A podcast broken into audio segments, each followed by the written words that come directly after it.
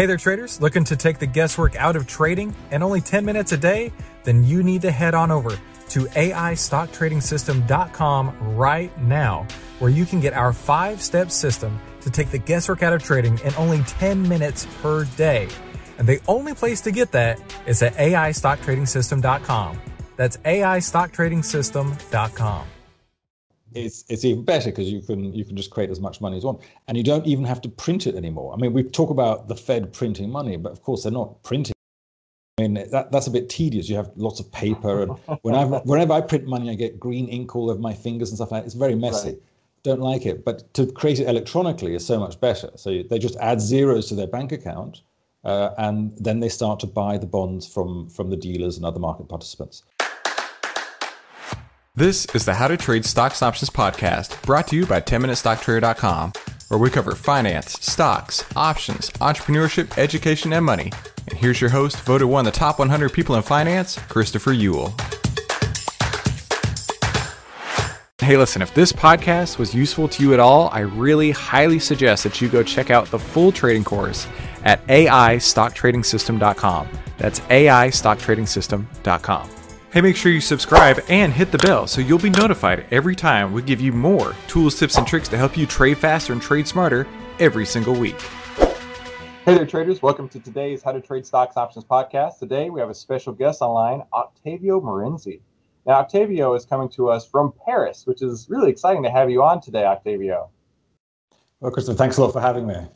Yeah, for sure. Now, Octavio is the CEO of Opimas LLC. And and if you don't mind, sir, could you uh, tell us a little bit about yourself and your company, and uh, then we can get into the podcast today. Well, we're basically a management consulting shop, and we advise financial institutions, so typically large broker dealers, uh, asset managers, people of that sort, as well as a whole bunch of sort of the fintech players that play in that space. So we advise them on aspects of strategy and operations and technology and things of that sort. So that's mm. the hmm. space that we're active in, and the space I've been active in for, I guess, about 20 years now at, at this stage. So going back a bit. Well, fintech is such a hot industry right now. It's like every time you turn around, at least you know coming out of uh, Silicon Valley and everything. Every time you turn around, there's a new startup talking about how they're the next biggest, greatest fintech thing, whatever that may be. Yeah, I guess we we've uh, we're sort of focused on on uh, an area of, of, of, fintech, which is sort of the capital market side of things, and, and, and typically sort of the institutional business, and, and that tends to be sort of a bit weird and esoteric. And what we've seen actually is over the course of the past couple of years is a whole bunch of sort of fintechs pop up in California. And if you're if you're focused on on fintech and sort of retail capital markets or retail banking like payments and stuff like that, it's relatively straightforward, and I think they can get their head around how those markets work. But then when you start to look at sort of the institutional markets and look at things like collateralized loan obligations or securities lending and a whole bunch of weird stuff that exists in those markets, they're a bit out of their depth. Uh, and so they sort of think we've got this great technology solution, we're going to revolutionize financial services. And then they sort of confronted with the reality of it once they hit it and they start to realize, well, there's a lot of stuff in the structure of capital markets that I thought we could just get rid of with a, with a better mousetrap but ultimately they find it's very tough to do. You need very specialized expertise, and they're very bizarre markets, and so and they don't lend themselves just to be ripped out and replaced very easily. Um, so that's we've we've seen a few fintechs crash against the wall there and, and not not achieve the success that they had hoped really. Yeah, and especially considering the uh, the fact that they get so much uh, VC capital up front, you know, maybe a billion dollars and you know several rounds of funding. But you know, something you mentioned there, which I wanted to talk about today, was uh, the the weird markets that we're in. I mean, specifically, uh, you know, we we're, we're in the midst of this pandemic, and yet the S&P 500 just hit a, a new all-time high. And you know, we've still got countries with uh, negative yields. We've still got the the uh, looming recession over us, and we've got. I, I know personally, I'm I'm here in Texas, and Texas real estate's been booming forever, but then all of a sudden. Um, the commercial real estate here has already started to get very soft, and I'm hearing uh, not very good things if you are a commercial real estate investor. So, Octavio, what? How how can we be at this point in time? How can we have markets at all time highs and viruses at all time highs as well? This doesn't make sense. well, I mean, I, I, think you hit on the point by pointing out negative interest rates, and I think those things are, are, are quite uh, closely related what we saw back in March was the, the market take a tumble uh, as the whole COVID thing started to, to unfold. And that's exactly what you'd expect to have happen. The economy was being shut down. Uh, a whole bunch of business had very bad prospects. The, the, whole tourism, airlines, travel, that whole space was hit really hard. It's still really hit hard. Um, and so we saw the stock markets come down. And at that stage, the central banks, and in particular the Fed, stepped in and just started printing money like they'd never done before and just threw literally trillions of dollars at the market. Now, if you've got a printing press and you can print as much money as you want, uh, then that's great. You can support the markets. And I think that's what we've seen basically is the Fed is supporting these markets. So they're somewhat divorced from reality. Uh, it's not based on the fundamental prospects for these, these companies, but based on this very, very cheap money that's flooding the market. And very low interest rates are part of that, of course.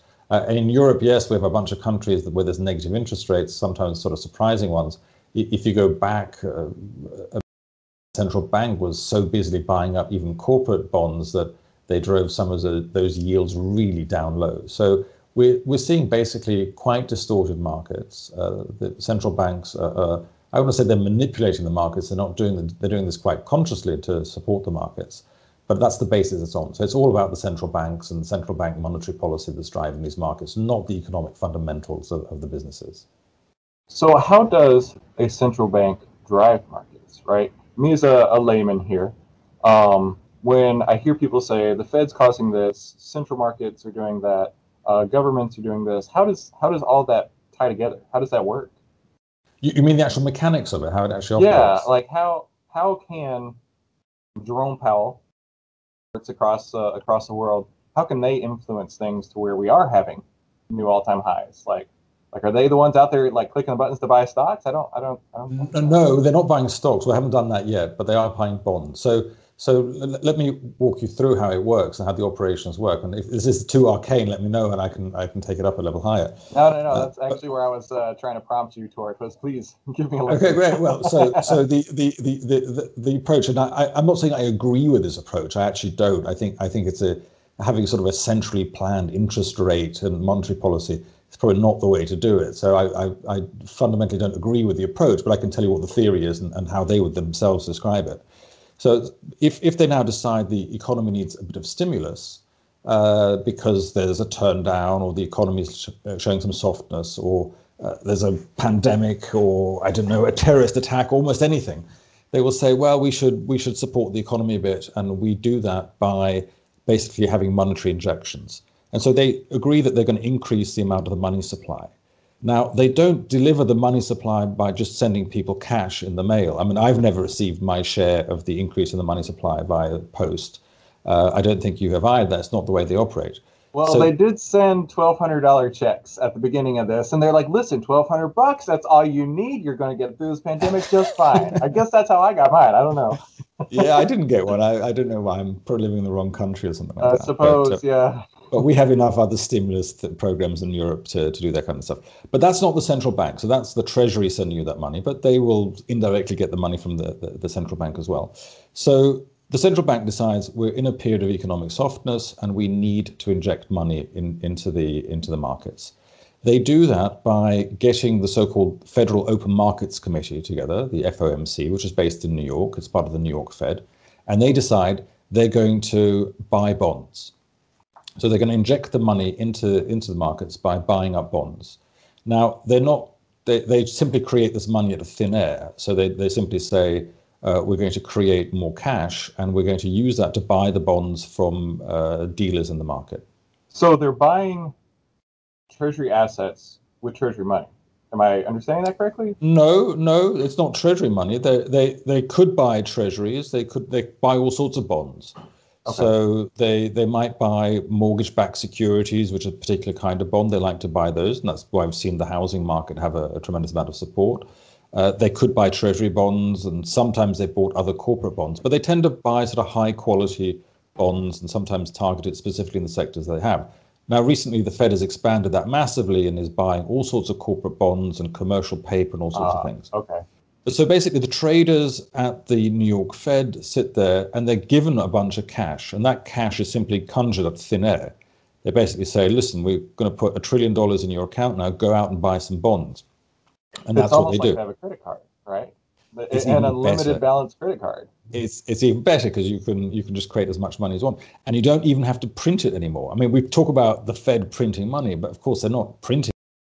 I mean, that, that's a bit tedious. You have lots of paper, and whenever whenever I print money, I get green ink all over my fingers and stuff like that. It's very messy. Right. Don't like it. But to create it electronically is so much better. So they just add zeros to their bank account, uh, and then they start to buy the bonds from from the dealers and other market participants. So uh, that means bond prices get pushed up. Of course, as, as they start buying in, in mass and, and, and in, a, in a very sort of consequential way, they start to drive up the prices of bonds, which means yields and interest rates come down. The, the, those two things are, amount to the same thing. That's why we see such low interest rates. They're simply buying all the bonds that they can find. Mm-hmm. So, what do the people who receive this money, this cash now, they've sold their bonds, what are they going to do with it? They have to invest the money somehow um, they're not going to turn around and buy back exactly the same bonds. That would be absolutely pointless. They've sold their bonds and now they're sitting on a pile of cash and they need to put that to work. So, where they will place that money is in slightly riskier bonds uh, or bonds that have a slightly different profile.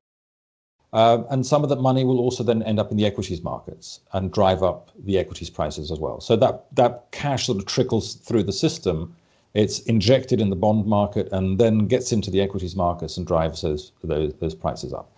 And that's basically the mechanics of it. That now, it's, it's just it's just convention that the that the Fed or central banks in general uh, inject money by buying bonds. They they could, in theory, buy anything. Uh, they could say we're going to go buy broccoli.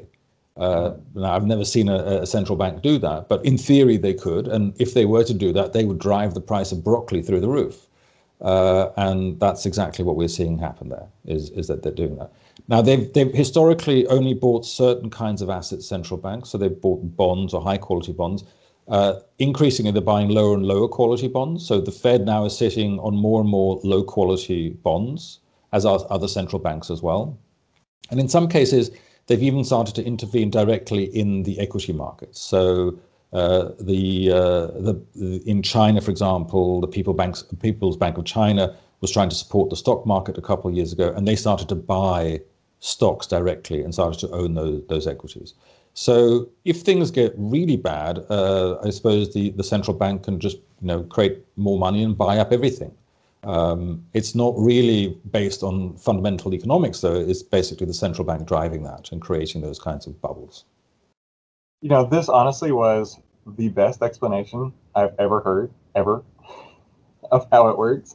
Because usually, whenever you, at least what in my world, whenever I'm on the internet and people are talking about, you know, it's the Fed causing this or that, there's no like tangible anything behind it. It's just blame the Fed, blame blame somebody, right?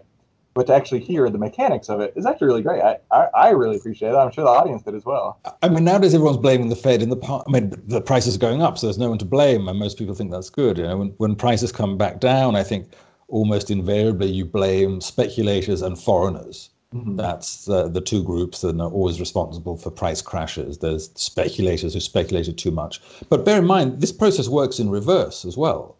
Uh, so when the Fed, as a result of push, putting all this money into the economy, you start to get inflationary pressures because that money spreads out through the economy eventually. So it goes from bonds and it goes to then lower quality bonds and it gets into equities and and people have more money and so they buy more cars and they buy more yachts and houses and everything. And so eventually that money spreads out and filters out through the whole economy and you start to get inflationary pressures on prices and they start to push up a bit. Uh, then the central bank gets spooked and they say, "Oh, okay, we we we have to now pull back a bit. Uh, we're going to we're going to jack up interest rates. We're going to sell some of the bonds that we have uh, in our inventory because we've got too much. I, I don't know how many trillions of dollars the Fed now has on its balance sheet, but it's a lot. And some stage it might say, hmm, maybe we've gone a bit too far. The economy seems to be good. Let's uh, let's increase interest rates again. Uh, and at that stage, of course, the markets go into reverse and they go back down. So you see this process happening over and over again that the central bank pumps in money, stock markets go through the roof, they get a bit nervous. Even if they just slow down the rate of money, uh, monetary injections, then the markets have a tendency to, to, to crash. And you, have seen that cycle go happen uh, for a long time now, uh, and and I think we're in sort of at the peak of one of these. But who knows what they'll do next? They might just carry on injecting cash. It seems they're fairly committed to that path, so we'll we'll have to see. Hmm. Yeah, that does concern me. Let's say we get through the the coronavirus here, um, and then, you know, all right. On that topic, I I once heard a quote, and uh, I, I can't attribute it to somebody. Maybe maybe someone in the comments can can attribute it to the right person. But it was something like, "Does a pandemic end?" when nobody's sick anymore or when the media no longer covers it. And so maybe we could translate that to the stimulus here, right? Does the stimulus end when the pandemic ends, or does the stimulus end when nobody cares about it anymore? I don't know. Well, the the the, the, monetary stimulus, I think, uh, is is has to almost carry on. I think they've boxed themselves into a corner now, where mm-hmm. if they stop it, markets will crash. And and even if they sound like they're thinking about stopping it, markets respond very, very negatively. So if you listen to what the Fed says, they're always saying uh, we're going to carry on and we're going to be very cautious and it's going to be very low interest rates for as far as we can see. But you're quite right to point out what happens when things recover, when the lockdowns end. Uh, they have to pull that back, then, or likely to pull it back, and, and that's probably going to have a very negative effect on the on the markets overall. Are, are you guys in lockdown now? I know that there's been a lot of European lockdown talks. I'm just not sure where y'all are at right now. Yeah, we've. I mean, there's certainly it's sort of a light lockdown this time round. So um, restaurants and bars and gyms and things like that, uh, any place where you exchange bodily fluids are closed. Um, mm. And um, they just reopen all the shops and things like that. So and we're allowed out the out the apartment three hours a day and things like that now. So oh it's, it's locked lockdown, but before it was one hour a day. So so this is wow. a vast improvement. Octavio, and you could only go. I don't know. You could only go one kilometer around. That was really limiting. You could walk the dog, and that was about it, really. Oh my gosh! Like this sounds unbelievable. Like my my my concern number one we're, we're we're talking about vaccines that are about to be unleashed upon the population my, my number one concern with this is the lack of long-term human trials where does it go from there right I mean, we've literally had a vaccine for I don't know a couple months at the most. Like, who knows what what the side effects will be? And my concern is that if if it causes more issues than it solves. And then number two, you know, we've we've we've been accustomed to being quote locked down, um, uh, but it's ramping up now. Um, but from what I am gathering, the lockdowns aren't stopping the spread. Obviously, this is getting a little more scientific than regular podcast episodes, but the lockdowns aren't necessarily stopping the spread as much as they are like hurting the people who need the income the most, and and and that's where I'm tying it back into like an economic discussion here, um, and that really concerns me too, right? You've you've you've got literally you're talking about shops, you're talking about restaurants, gyms, things like that, who depend on their customers coming in and giving them money. But if, if the government it's only uh, letting you out for an hour to three hours a day, that really, I don't know where that's going to go. that concerns me big time. I, mean, I, I personally have been quite happy about the lack of travel. I have to say because uh, I, I used to have to fly. I, I used to have to fly to New York twice every every two weeks or twice a month and stuff like that, and then London and once a while to Tokyo and things like that. And and it seemed like half my life was spent in airplanes, and, and so I'm I'm quite in, in, in part I shouldn't say I'm happy about the lockdown, but uh, part of me is is sort of sort of delighted to be at home for a bit for the past uh, few months. But it does feel a bit like I'm in a submarine now. You know, I feel like I've been a sailor at sea under the ocean for half a year, and it's time to to come back out. Um, so, I mean, you raise the, the, of course, the right question in terms of how. I mean, the questions are how effective these vaccines are going to really be. The data that we've seen so far has not really been independently verified. So we've seen noise from Pfizer, Moderna in terms of their vaccines uh, being 90% effective or 95% effective. But I would point out that's that's based on a very limited number of, of individuals. So these are not quite the sort of large scale trials you'd expect. Uh, and no one's really independently verified the data. That that being said, it looks like governments are hell bent on giving emergency approval to these vaccines before we have those large scale trials and, and just getting them out into the general population. So we will all be the guinea pigs. But you sound a bit like uh, uh, a vaccine skeptic a bit, or I'm not, I would not call you a full-blown vaccine denier, but I, I, think it's right to, to approach this vaccine, perhaps other vaccines, with a certain degree of caution um, and, and, and be careful with them. You know, I, I love a good conspiracy theory. I really do. Like, they really just get my juices flowing. Um, and just yesterday, Obama um, former President Clinton and former President uh, Bush all said that they would take the virus uh, vaccine on TV to show how great it is. And I'm like, how many movies have we seen where they just inject the actor with whatever, right? It could be like that. And then, you know, here comes the conspiracy, right? We're, we're, we're going to teach everybody, hey, you got to take the vaccine. And, uh, you know, then there's a new world order. Who knows? No, I'm not. I'm not very big into conspiracy theories. I do enjoy conspiracy facts, though, and I think uh, that might be one of those where, yeah, who knows what they're injecting into themselves, whether it's just saline solution or I don't know mm-hmm. what, something else. Uh, uh, uh, there's no way you can really really verify that. So, um, I, I, I think it, it's amazing how quickly they claim to have been able to develop this vaccine as well. I mean, there are other viruses uh, that we're still waiting to see vaccines for. If I think about the HIV virus, for example, we've been promised a vaccine for that virus. but I That's don't know a how really long. great point. I mean, and it, they've stopped talking about it now. But but if you go back, I don't know how. I, I don't know when I last heard about an HIV vaccine that was just really close to being approved and it had, was very encouraging. And I don't even know how you test that. You know, it's not so bad to get coronavirus for most people. Getting HIV is kind of a serious thing to have to deal with. Um, so I, I I'm, I'm, somewhat skeptical about the the efficacy of these and how how quickly they develop them and whether the data is really there. But I guess we'll see uh, as they unleash it on, on, on the population. I suppose there is a, a risk that they sort of change the testing procedures, and there's always that uh, ability to change the sensitivity of the viral tests uh, and make it look like it's been effective. But the thing that I'm most concerned about, I think, in all this is that it seems to me that governments have sort of developed a bit of a taste for lockdowns and and controlling people and telling them what to do and when to do it and who to do it with and and I see a substantial risk that they'll react this way with other viruses when they come out or other pot- potential uh, diseases uh, that, that, that that come up.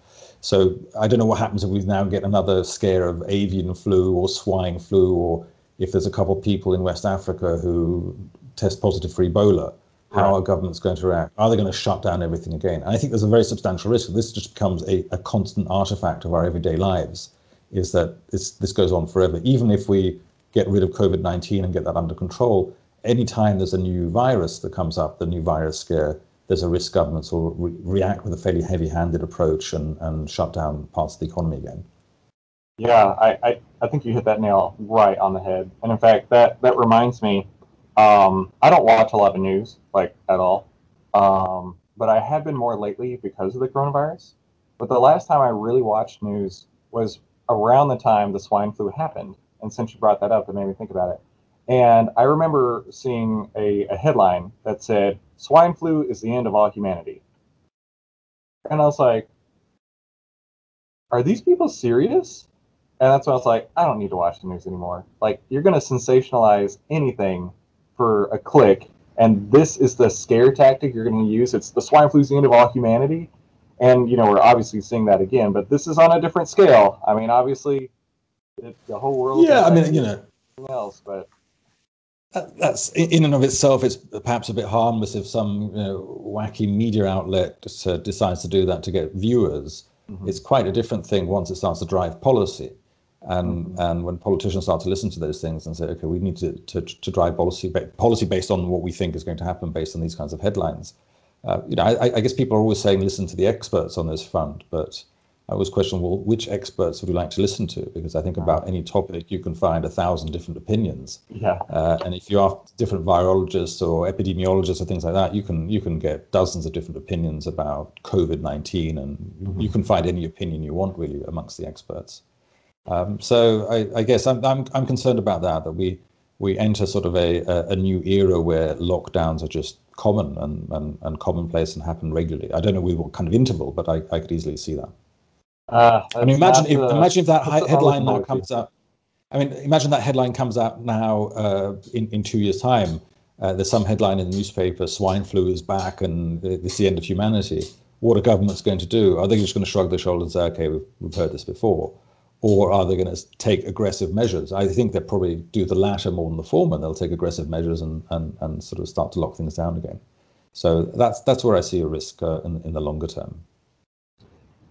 I agree with you, but I also do see some opportunity.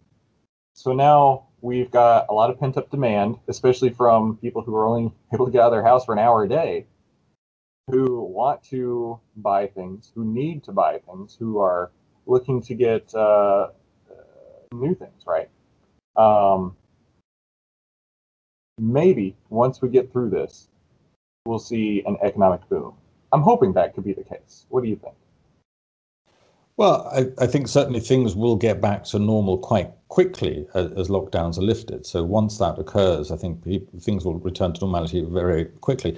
You're you're right that there's sort of a pent up demand because there's a lot of sectors, a lot of areas where people have spent money in the past that they haven't been able to. So if you look at things like travel and entertainment and those things, and bars and restaurants and stuff like that, uh, people have sort of been forced to save that money. Now I know the people who work in those sectors have suffered terribly and lost their jobs and lost lots of income.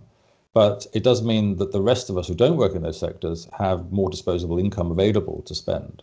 Uh, and that will take place. So we, we have seen, if you look in the retail sector in the US, for example, there's been a, a pretty strong recovery in retailing overall in department stores. Uh, grocery stores never did badly. So the sectors that did quite well through this and, and, and never had sort of a, a downturn in revenues.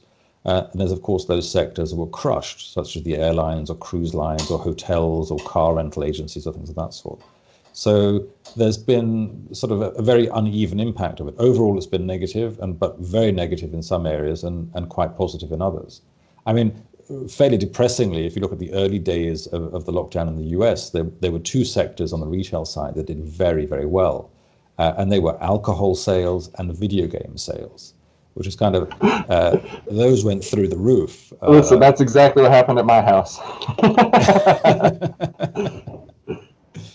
I, am not a big video game player, but I did increase my beer consumption quite markedly. Uh, uh so, I, uh, so. I, I have two little boys, and uh, we, we have an Xbox, and then I have a, I have a gaming computer, which is um, what I'm talking to you on.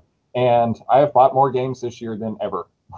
In the history of having these things, I've bought more games than ever so yeah, I uh, I was part of that contribution for sure. Excellent. Well, Octavio, I really got to say this was uh, an enjoyable conversation. I mean, we we went through a whole gambit of things, and uh, I think what we're looking at today is uh, a lot of uncertainty, but uh, hopefully the end of it coming soon-ish. Maybe the vaccine helps us all out. I'm not sure, but hopefully in the very near future, um, we have some more uh, normalcy. So, Octavio, I really appreciate your time. Uh, where can people learn more about you and, uh, and your company? Well, they go to our, our website, opimas.com, O-P-I-M-A-S.com. Um, but listen, thanks a lot for the conversation. I thought it was really fascinating and uh, hope to talk to you again soon. Absolutely. And uh, really, thank you for your time today, especially coming all the way from Paris. Okay, so what'd you think? That was pretty incredible, right? Now, if you liked that, that's only a taste, only a sample of what you're going to find in the full AI stock trading system. And I really highly encourage you to go and check this out. Obviously, you are interested in learning and how to trade, and that's why you're listening to this podcast. Now, I'm going to take and download my entire trading system that I use day in and day out onto you. and the only way I'm going to be able to do that is over at the AIStockTradingSystem.com. You're going to get phase one, two, and three, several bonuses, and on top of that, I'm going to walk you through over a dozen trades that I put on inside of my account, holding your hand and showing you exactly how I got in, how I got out, how I use the artificial intelligence data, and how this could work inside of your own trading portfolio on a daily basis. So make sure you head on over to AIStockTradingSystem.com. That's AIStockTradingSystem.com to learn more and to get started and to download my decade plus worth of trading experience into your hands so you can start using the AI stock trading system today, the five step system to take the guesswork out of trading.